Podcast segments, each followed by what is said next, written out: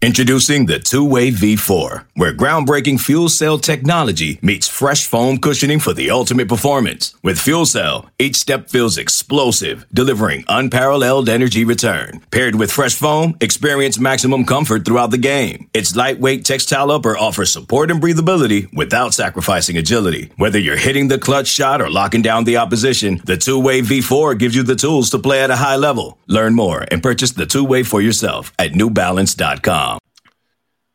Welcome back in, everyone, to the Go247 podcast. I'm Glenn West, the senior writer here at the site. Once again, joined by our contributing writer, Dylan Sanders, our senior student here at LSU, about ready to graduate here in a few months. Dylan, thanks for hopping on again. You and I were both at the game last night. Certainly plenty to take away, I think, from the Tigers' 38-0 victory, but I guess first off, just how did you make it back last night? You got back all right? Yeah, everything was good. This is easily the best traffic game. But also last night I tweeted happy birthday to Mark Hamill and he replied. So nothing can bring me down right. Nothing can bring me down right now. Yeah. Wow. Luke Skywalker himself replied to a tweet. Yep, felt great. All right, so I think we can end the podcast here, and we're good. Yeah, we've got a celebrity in our midst in a very indirect way, but awesome. Well, hopefully the force is with us on this one. So, nice. Yeah, okay. So we got, obviously LSU won 38-0 last night. They won their third straight home game by taking out New Mexico. Really just a dominant performance all around defensively to get a shutout, not only just to pitch a shutout, but also to hold the Lobos offense to under 100 yards. I mean, that's really tough to do. And, Brian Kelly kind of said after the game that, it doesn't really matter the competition. That's extremely hard to do because, college football and really football in general is tailored to offensive success. And so for Matt House and, that defense to draw up a game plan, and execute it to perfection. They only had 2 first downs throughout the entire night. I thought that was an extremely positive sign as you head into SEC play here. I thought defensively, really the last 3 weeks LSU has been stellar. And if you can carry that kind of momentum, carry that kind of confidence and consistency that you're seeing out of this LSU defense, I think. You're going to be competitive in pretty much every game. I was, talking to a couple of reporters after the game and, they were pretty much in the same boat. Like if LSU can be this consistent on defense, there's no reason why they can't be competitive in every single SEC game this year. And you saw it kind of towards the end of last year.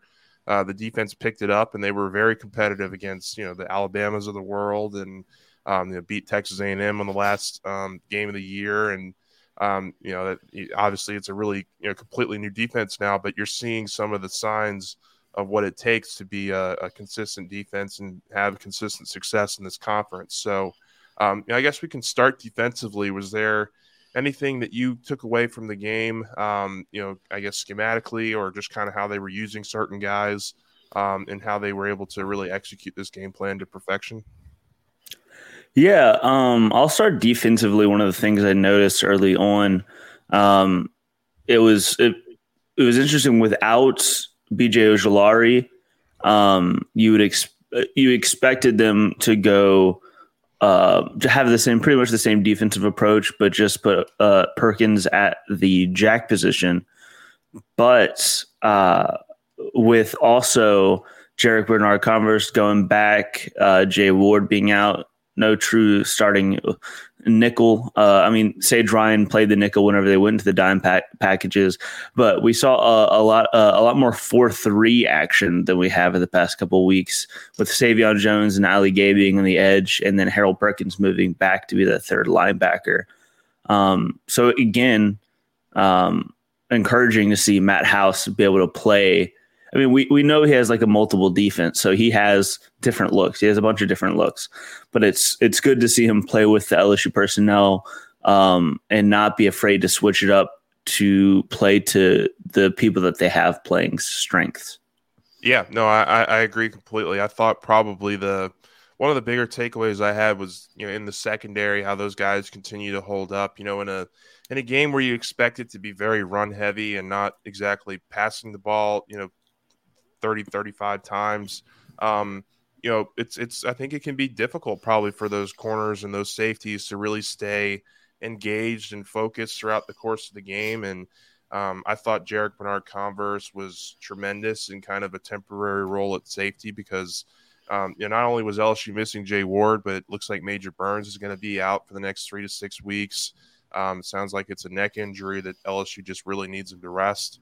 So that was a little bit of a loss there. Actually, not a little bit. That's a pretty big loss because he's a huge communicator for the secondary. But on the bright side, you do get Joe Foucha back next week after a 4-game suspension. But, you know, I thought that, you know, look, they had to be really poised. And I thought that they executed really well. I think I liked what, you know, kind of what they did, like you mentioned, with having Perkins as that third linebacker. They brought in Wes Weeks quite a bit, I thought, in this game. I thought he popped on the screen a little bit. I thought he was pretty consistent. And, yeah, I mean, look, when you're missing your star edge rusher like Ojulari, you're going to need those secondary guys to step up. And I thought Savion Jones brought some great pressure on the outside. Jaquelin Roy. You know, Mekhi Wingo, those guys did a really nice job of stuffing the run for the most part. I mean, New Mexico's offense is built on the run. And so you knew they were going to run the ball a lot, but to hold them to like 41 yards, I think, rushing throughout the entire game was an extremely, you know, confidence boosting kind of performance, I think, defensively. And so, you know, I think that was, you know, a really, really important, you know, sign for LSU to really come out strong. You know, Kelly kind of mentioned it to us after the game that, you know, they wish they'd put up a few more points in that first half. You know, they only went into the half up 17-0, but at the same time, they felt confident that New Mexico wasn't going to be able to move the ball against them in the second half, and it proved to be true. I mean, they didn't move the ball really at all during the game. They had 2 first downs throughout the entire game, and you know, it was smooth sailing from there. But yeah, like no matter who your opponent is, it is so hard for 60 minutes to only give up 2 first downs. Yeah. I mean, the way Noah Cain talked to us last night and was saying, "Hey, we know you can get upset at any time, so you can't afford to overlook these opponents." And we've seen that this year. We've seen teams lose to teams worse than New Mexico that are better than LSU. So, like, it's super impressive and super encouraging to see all of the team buy in completely for 60 minutes and never take the foot off the pedal. I mean, the third team defense was out there getting hyped up, getting stops, and we heard it. This was easily the loudest locker room of the year. Yeah, no, it absolutely was. I mean, it sounded like, honestly, that they had just beaten Alabama at home after that game because they were just so dominant on both sides of the ball. And we'll get to the offense in a second, but you brought up a good point there. Defensively, you know, you had the third stringers there in for most of the fourth quarter. We were both on the field there for a lot of the fourth quarter, and you could see a lot of the defensive starters, you know, hyping those guys up, you know, trying to, you know, we asked Greg Brooks afterwards, you know, just when you see kind of all the third string guys in there and you want to, I guess, kind of keep that, not only that shutout going, but also the 100 yards thing going, you know, they were just as excited as, you know, seeing those third string guys in there hold that up as they were when they were on the field. So, that's just a really positive sign, I think, defensively, when you have that kind of cohesion, that chemistry building this early in the season. Because, look, I mean, even 2 weeks ago against Southern, there were a couple of, you know, miscommunications that led to big plays, and Southern scored a couple times in that game. And, you know, you're going to get that, I think, with most games. I mean, this was just a completely dominant performance defensively that just really needed to be talked about. And so – Before we move on to the offense, I do also one person that we need to shout out because he finally got into the game. Seven Banks, played for the first time this year, and he looked really promising in the run game, which I think is very important for him to carve out a role moving forward in a room that has not need look like it needs more competition, which is crazy to say given how the room was going into spring. Yeah, I mean, Seven had, four tackles, half a tackle for a loss. He was a key role on special teams, especially on kickoffs. We expected him to get some run, and LSU really threw him out there. I thought he played a lot. I mean, he was out there defensively a lot more than I thought he might be in his first game back. But I think that just goes to show how, LSU feels comfortable with how healthy he is, kind of heading into this SEC stretch here. I guess we can move on offensively unless there's anything else you wanted to touch on defensively, or was that pretty much it? Last person, Greg Brooks is a stud. Yeah. Stud. No, he and Wes Weeks, I think, are kind of competing for biggest hits on the team. I mean, he played some huge hits in that game last night. Wes Weeks, it seems like whenever he's making a tackle, he's really knocking someone on their you-know-whats. I mean, he is just really, really a forceful hitter. And he's another young guy. I mean, he's a redshirt freshman or a sophomore. I think he's a redshirt freshman, but he might be a sophomore. But another young guy who's getting a lot of opportunity, a lot of play here early in the season, and I think is someone you can really count on rotationally throughout the course of this year at that linebacker spot, which is really growing more and more deep by the week. It really looks like those guys are in really locked unison. But, I guess just kind of shifting to the offense, it was just the biggest takeaway I had was that's the ideal form of Jayden Daniels that you hope to see this season and kind of continue to develop for LSU. I think he probably saw or heard some of the noise or kind of got some of the quotes that Kelly was talking about earlier last week. He was not looking to run at all in this game, and that was one of the bigger takeaways I had. Not only was the pocket clean, the offensive line did a really great job in this one, and we'll get to that, but he had time to throw the ball, and he was not – he was going through his progressions. He was making those quick decisions early in the game. But even when those quick decisions weren't there, he was still, looking downfield, looking for an open receiver. And I thought he was really fantastic in the passing game. Obviously, we know what he can do as a runner, but you really wanted to see some of that consistency as a passer. And he goes 24 for 29 for 279 yards. And most of the incompletions came on some miscommunications pre-snap and not just missed throws. Yeah. And when you do that, I guess, without a star player like Kayshon Boutte, that really, I think, is a great sign for this offense. I mean, they got Jack Bech involved in the passing game a lot more. I'll certainly get to Bech more later in this as well, but Malik Nabers had some really great moments as well. Jarrick Jenkins, Kyron Lacey, Mason Taylor, all those guys had at least four catches in this game. And that was, he was spreading the ball around. I think he hit 9 different receivers throughout his time on the field. He did go out about, 4 or 5 minutes into the third quarter with that injury, and he didn't return. From everything that I've heard, it's not very serious. He could have gone back into that game last night. Sounds like he'll be available for Auburn next week, so really not a big injury there. But it was a little bit of a back strain, and those backs are a little bit tricky at times. So it'll certainly be something to keep an eye on throughout the week. But, I thought Jayden was fantastic. What were your assessments of how he looked?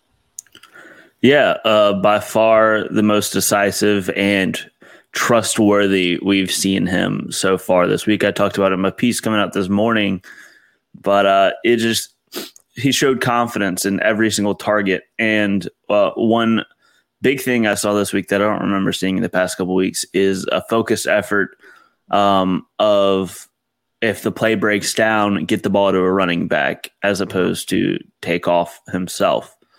I like this move that Jayden has of running, it's dangerous, but running around, getting up right up to the line of scrimmage, and then tossing to whoever's open a couple yards ahead of them.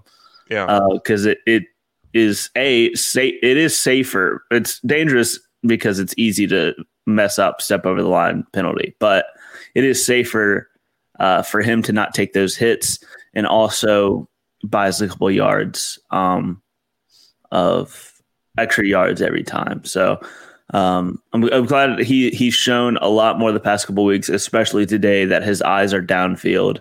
Yeah. And he is trusting to get the ball out, which is it just shows, it goes to show that it takes it takes a little time to mold into the offense and get it and understand and really trust those guys in the game situation. This episode is brought to you by Progressive Insurance. Whether you love true crime or comedy, celebrity interviews or news, you call the shots on what's in your podcast queue. And guess what? Now you can call them on your auto insurance too with the Name Your Price tool from Progressive. It works just the way it sounds. You tell Progressive how much you want to pay for car insurance, and they'll show you coverage options that fit your budget. Get your quote today at Progressive.com to join the over 28 million drivers who trust Progressive. Progressive Casualty Insurance Company and Affiliates. Price and coverage match limited by state law.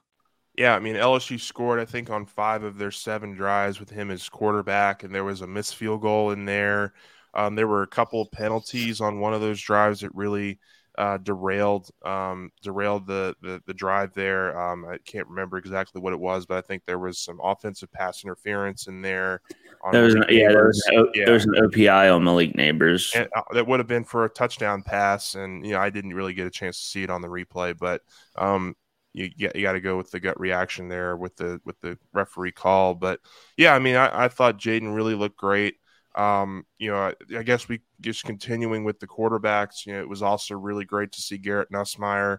You and I talked about it, last week on our last pod, how much we really wanted to see Garrett Nussmeier kind of shrug that off. We kind of figured it was that first game off. We kind of figured it was going to be a game where LSU would be able to pull away, rather early and get, Nussmeier some good snaps and some good series. And he looked, really, really sharp. I thought, from a throwing perspective, that's kind of what LSU saw most of fall from him, why the competition was a little bit closer than maybe people thought. But, he goes 9-10 for over 130 yards and a touchdown, really just confident and comfortable. And that's the thing with both of those guys. They looked extremely comfortable with what they were doing, with what they were being asked to do, with the reads they were making, with the throws that they were making. Just all of it was really, really sharp. That 57-yard touchdown with Brian Thomas there in the third, fourth quarter range. Easy throw, and that's an example of what they've talked about with this offense really from the start of fall camp is we want to get the ball to the playmakers and let them make the plays. And they got the ball to Brian Thomas there on a quick screen pass, and he takes it up the field for 57 yards, and it's a touchdown. I mean, he made some really great moves during that run, and it was just a really, really good overall showing, I think, from the passing offense. Yeah, and you mentioned Brian Thomas Jr. He is an early leader in the clubhouse, in my opinion, for most improved player. Mm-hmm. Just from year one to year two, he is proven to be if a true wide receiver 2 next year, maybe wide receiver 1, depending on what happens. But he is proven to be a great contributor, which is some see because last year was a little iffy, had some drops, had some issues, but he's a dangerous playmaker and a guy of his size to move like he did on that touchdown run after the catch was crazy. Yeah. I mean, you got a good glimpse of what this team or what this offense could look like without Kayshon. I think there's a growing sense, or there has been a sense for a long time that he's going to go pro after this year. And so to see guys like Nabers, like Brian Thomas, like Jack Bech, build that chemistry and that on-field. Tyron Lacey had a good day. Yeah. Chris Hilton had a nice play too. To see those guys have build that chemistry with both Daniels and Nussmeier, but particularly Nussmeier, because I think we all think Nussmeier is going to have a really good shot at being the quarterback next year. That was an extremely positive sign for me to see that those guys really didn't skip a beat without Kayshon there on the field. They were as efficient as they've looked all season offensively in the passing game. And I do want to talk a little bit about Jack Bech, a guy that obviously got off to a pretty slow start, 2 catches through 3 weeks. but just look, I mean, you could tell from an early start that they wanted to get him involved in this game, not just from a passing perspective, but they threw him back there at punt returner. And he easily looked the most comfortable of any player that we've seen through the first month of the season at that position. He had the 76-yard punt return called back because of a, let's just say, iffy blocking call, illegal blocking call. But he looked really good, I thought, at the punt returner spot. I think LSU has something there with him. Coach Kelly said as much after the game, and that they think he's a fearless player on the field, and that he is going to make some really big plays for LSU this year. And that it was nice to get him more involved.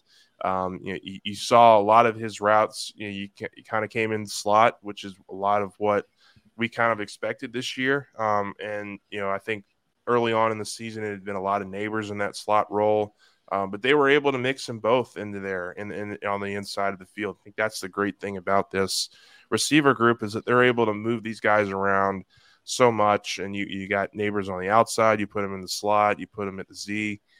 There's just a lot of, ways that they can use these guys. And I thought that, Jack was really, really solid as kind of a, not only just a check down option for Daniels, but he was a first look in a lot of those throws from Jadyn and from Garrett.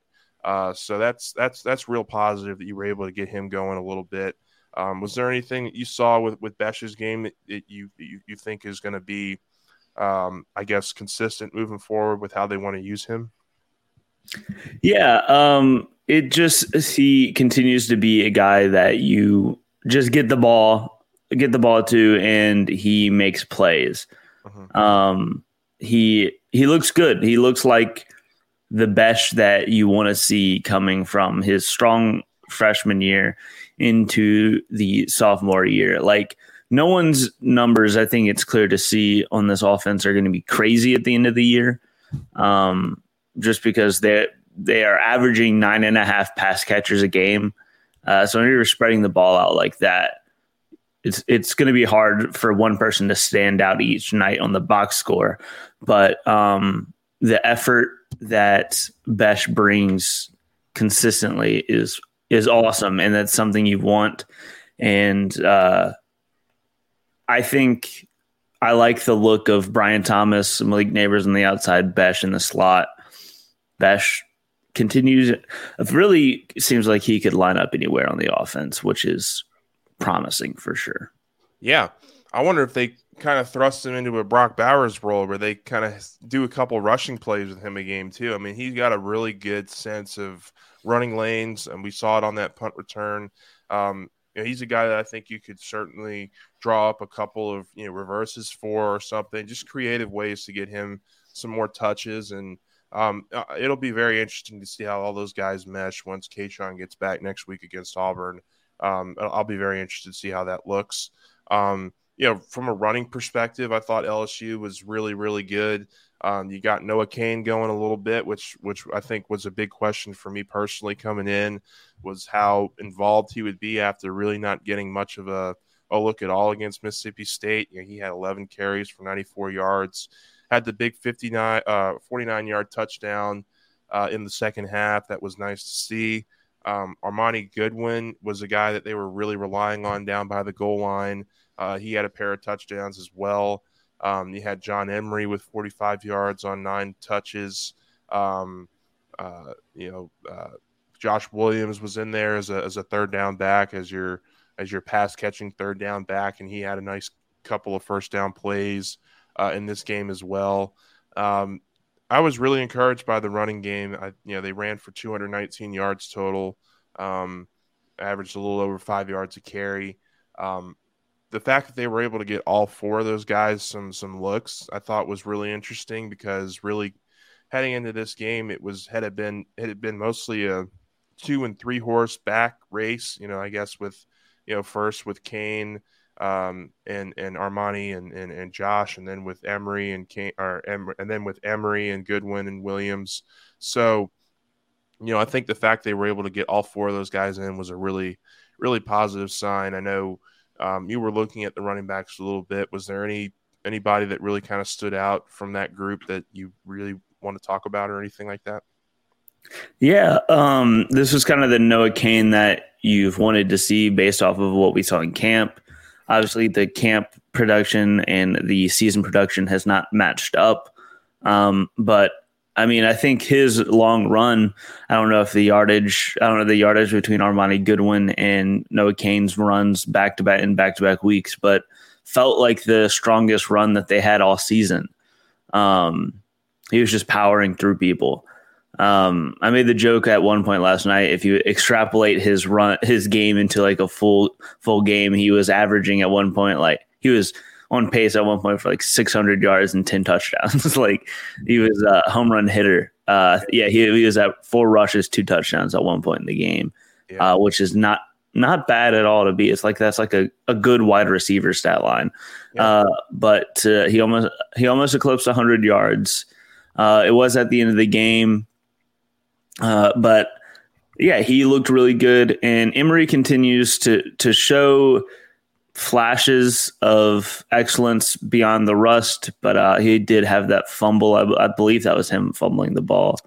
Yeah, I can't they didn't lose it. They didn't lose the fumble, but he did. I believe he did fumble. My apologies if that's wrong. I believe that's what I believe happened. And Josh Williams still looks like a solid contributor. Willing blocker, pass catcher, kind of a little bit of a do it all. So it's looking like we were right in our preseason assessments. This is just going to be a constantly changing room. There's not going to be any workhorse at all. Yeah. And there hasn't been shown a reason that there needs to be a workhorse. No, I think so. I think that all 4 of those guys have shown flashes. I really liked Emery's run where he leapt over a guy, I think, for close to a first down, or he got a first down. He had a nice little athletic, acrobatic play there. I thought it was just an overall really good game for both sides of the ball as you kind of head in here now to SEC play, which we'll turn to for a little bit here. We'll talk about LSU's next game against Auburn. Auburn is a team that is a chaotic 3-1 through 4 games here, and they are just rife with controversy. They have some very, very interesting things going on in that program right now. Sounds like Brian Harsin is on the hottest of hot seats in terms of SEC coaches. So this is going to be a very interesting game. One of the LSU's communications students was telling me yesterday, I'm really glad Auburn pulled out that win against Missouri because, man, LSU going to face an interim coach next week and Jordan Hare just doesn't seem like a very good outcome for the Tigers just because of how wonky this series has been. This is such an unpredictable game from an LSU perspective just because, it really just seems like this is one of those games that you always expect to be close or – that one team just absolutely dominates the other and there is really no in between. So, there's some really big quarterback, controversies going on right now in Auburn. You got TJ Finley, who has been injured for, this last game. He started the season as your starter. You had Zach Calzada, who is now out for the season with a season-ending injury. So, at one point, Auburn in this game against Missouri on Saturday, which they won 17-14, was on their 4th-string quarterback at one point in that game. So lots of planning is going to be needed, I think, for this team just because you don't really know what to expect. But they still have Tank Bigsby, though. That's the X factor for me, just an early look at this team, a very early look. Tank is a guy that has given LSU some fits over the last couple of years. He's a very powerful back, not the biggest of backs, but he can get the job done. So, what are your early thoughts, I guess, on this matchup and what the Tigers will need to do to have some success here? Well, either way, I think the Tigers are going to win the game. It's a joke because both teams are Tigers, but I don't know. I feel like a fool, but man, Auburn Mizzou was some of the ugliest football I've ever seen in my entire life. And the fact that Auburn is 3-1 is kind of hilarious, and part of the reason I love college football. Like they're technically first in the SEC West right now, which is hilarious. Tied for first, but still tied for first. Yeah. Yeah. I don't know.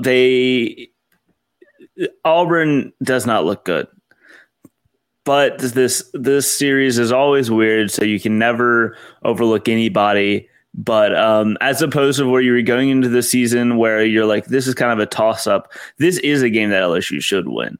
The big question mark, you have to look if it is Robbie Ashford. The past 3 years, LSU has had trouble with the mobile quarterback and taking quarterbacks down after the run. I know that it's something that they're focused on themselves, but they're going to have to really buckle down, and bring down Robbie Ashford if that's who it is. Yeah. They had Ashford had a rushing touchdown. He ran for almost 50 yards in that game on Saturday. I'm kind of with you in that same boat. It's going to be interesting to see how TJ Finley progresses throughout the week. It hasn't been a great start for Finley, but I mean, we've seen some flashes of him. You know, even dating back to his LSU days, you know, he can be a competent quarterback at times, and he has had his struggles this year. I think he's got 4 interceptions in the 2 games that he started, or 3 games he's played in, and then he's only got 1 touchdown pass. He's completing about 62% of his passes. But he's a guy that, I think LSU's going to have to plan around if it's him at quarterback. I think he is a guy that, you have to worry about from a passing perspective. It could be a game for this LSU secondary, especially when you're trying to implement Joe Foucha back into the mix of things where you want to see your secondary continue to hold up there. I asked Bernard-Converse last night if he sounds like he's going to stick at safety. Nope, he's going right back to corner. That was a 1-game deal. So you're hopeful that not only Bernard-Converse but Seven Banks and Mekhi Garner and Colby Richardson and all those guys in the secondary can continue to hold up. But I'm going to be really focused on Tank Bigsby and just kind of how LSU is going to plan around him. If they can stop the run, I think they have a very good chance of winning this game. Defensively, LSU hasn't shown me anything to believe that they won't have some success in being able to stop the run and having just a really nice night in Auburn next weekend. Before we head out, I do one thing that is worth noting. They had both Julian Sayin and DJ Lagway in the building. Yep. So that's 3 with adding in Jadyn Davis. Those are 3 5-star quarterbacks that LSU is in the running for the 2024 class, which is something that LSU is not really used to, is being in the run for these top guys.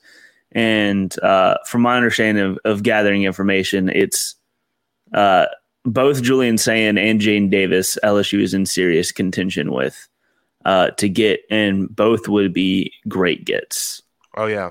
So that's it's something to keep an eye on. But Sayin was in the building last night for a great win to bring someone in for. Yeah, Sayin is the real deal. I mean, he can absolutely fling it. I've watched some of his highlights. He's going to be a good one, and so LSU is going to be in on him. I think it'll be interesting because they had a lot of 2024 kids in over the weekend. It's nice to see that they're starting to really build on that class, build on those relationships. It was a big weekend last week for that class as well. You had Desmond Ricks in town. And Ellis Robinson. Yeah, and Ellis Robinson. So it's nice to see that they're going, after those big guns here, and that really what's their first recruiting cycle where I feel like, that's the class where you're really going to get defined by this coaching staff. 2023, yes, you have a year to build those relationships, but really you want to get in on those guys when you're juniors and sophomores. And so now having that opportunity with 2024, I think you're really going to see the recruiting efforts of this coaching staff start to show. And they've had two of the top quarterbacks, both the number one, number two cornerbacks in. Like, they're getting the big names to come to Baton Rouge, which is definitely very promising. Obviously, you have to wait and see how it all plays out, but the class from an early standpoint is looking very, very promising. I agree completely. We'll try to get Sonny in for a pod maybe next week sometime. That would be nice to get a little recruiting update from him. But as always, guys, just continue to follow us along on YouTube. Make sure you're liking and subscribing everywhere you get your podcasts. Make sure you're just everything with all that, kind of helps us out and helps us continue to grow. What we hope has been an entertaining pod, since the shift. So, with that, we'll certainly get out of here and enjoy your football Sunday, but we'll be back sometime next week as well. So thanks, and we'll see you guys soon. Okay, picture this. It's Friday afternoon when a thought hits you. I can waste another weekend doing the same old whatever, or I can conquer it. I can hop into my all-new Hyundai Santa Fe and hit the road. Any road. The steeper, the better. Because my all-new Santa Fe is available with H-Track all-wheel drive, so I can hit the trail without a worry in the world. Heck, with 3 rows and best-in-class rear cargo space, I can pack the whole family in with all our gear. We've got available dual wireless charging for our phones, so we'll never lose touch with civilization, and we won't lose touch with the primordial power of Mother Earth. So which is it? Waste the weekend or do something a little more epic and conquer it in the all-new Hyundai Santa Fe. Visit HyundaiUSA.com or call 562-314-4603 for more details. Hyundai, there's joy in every journey.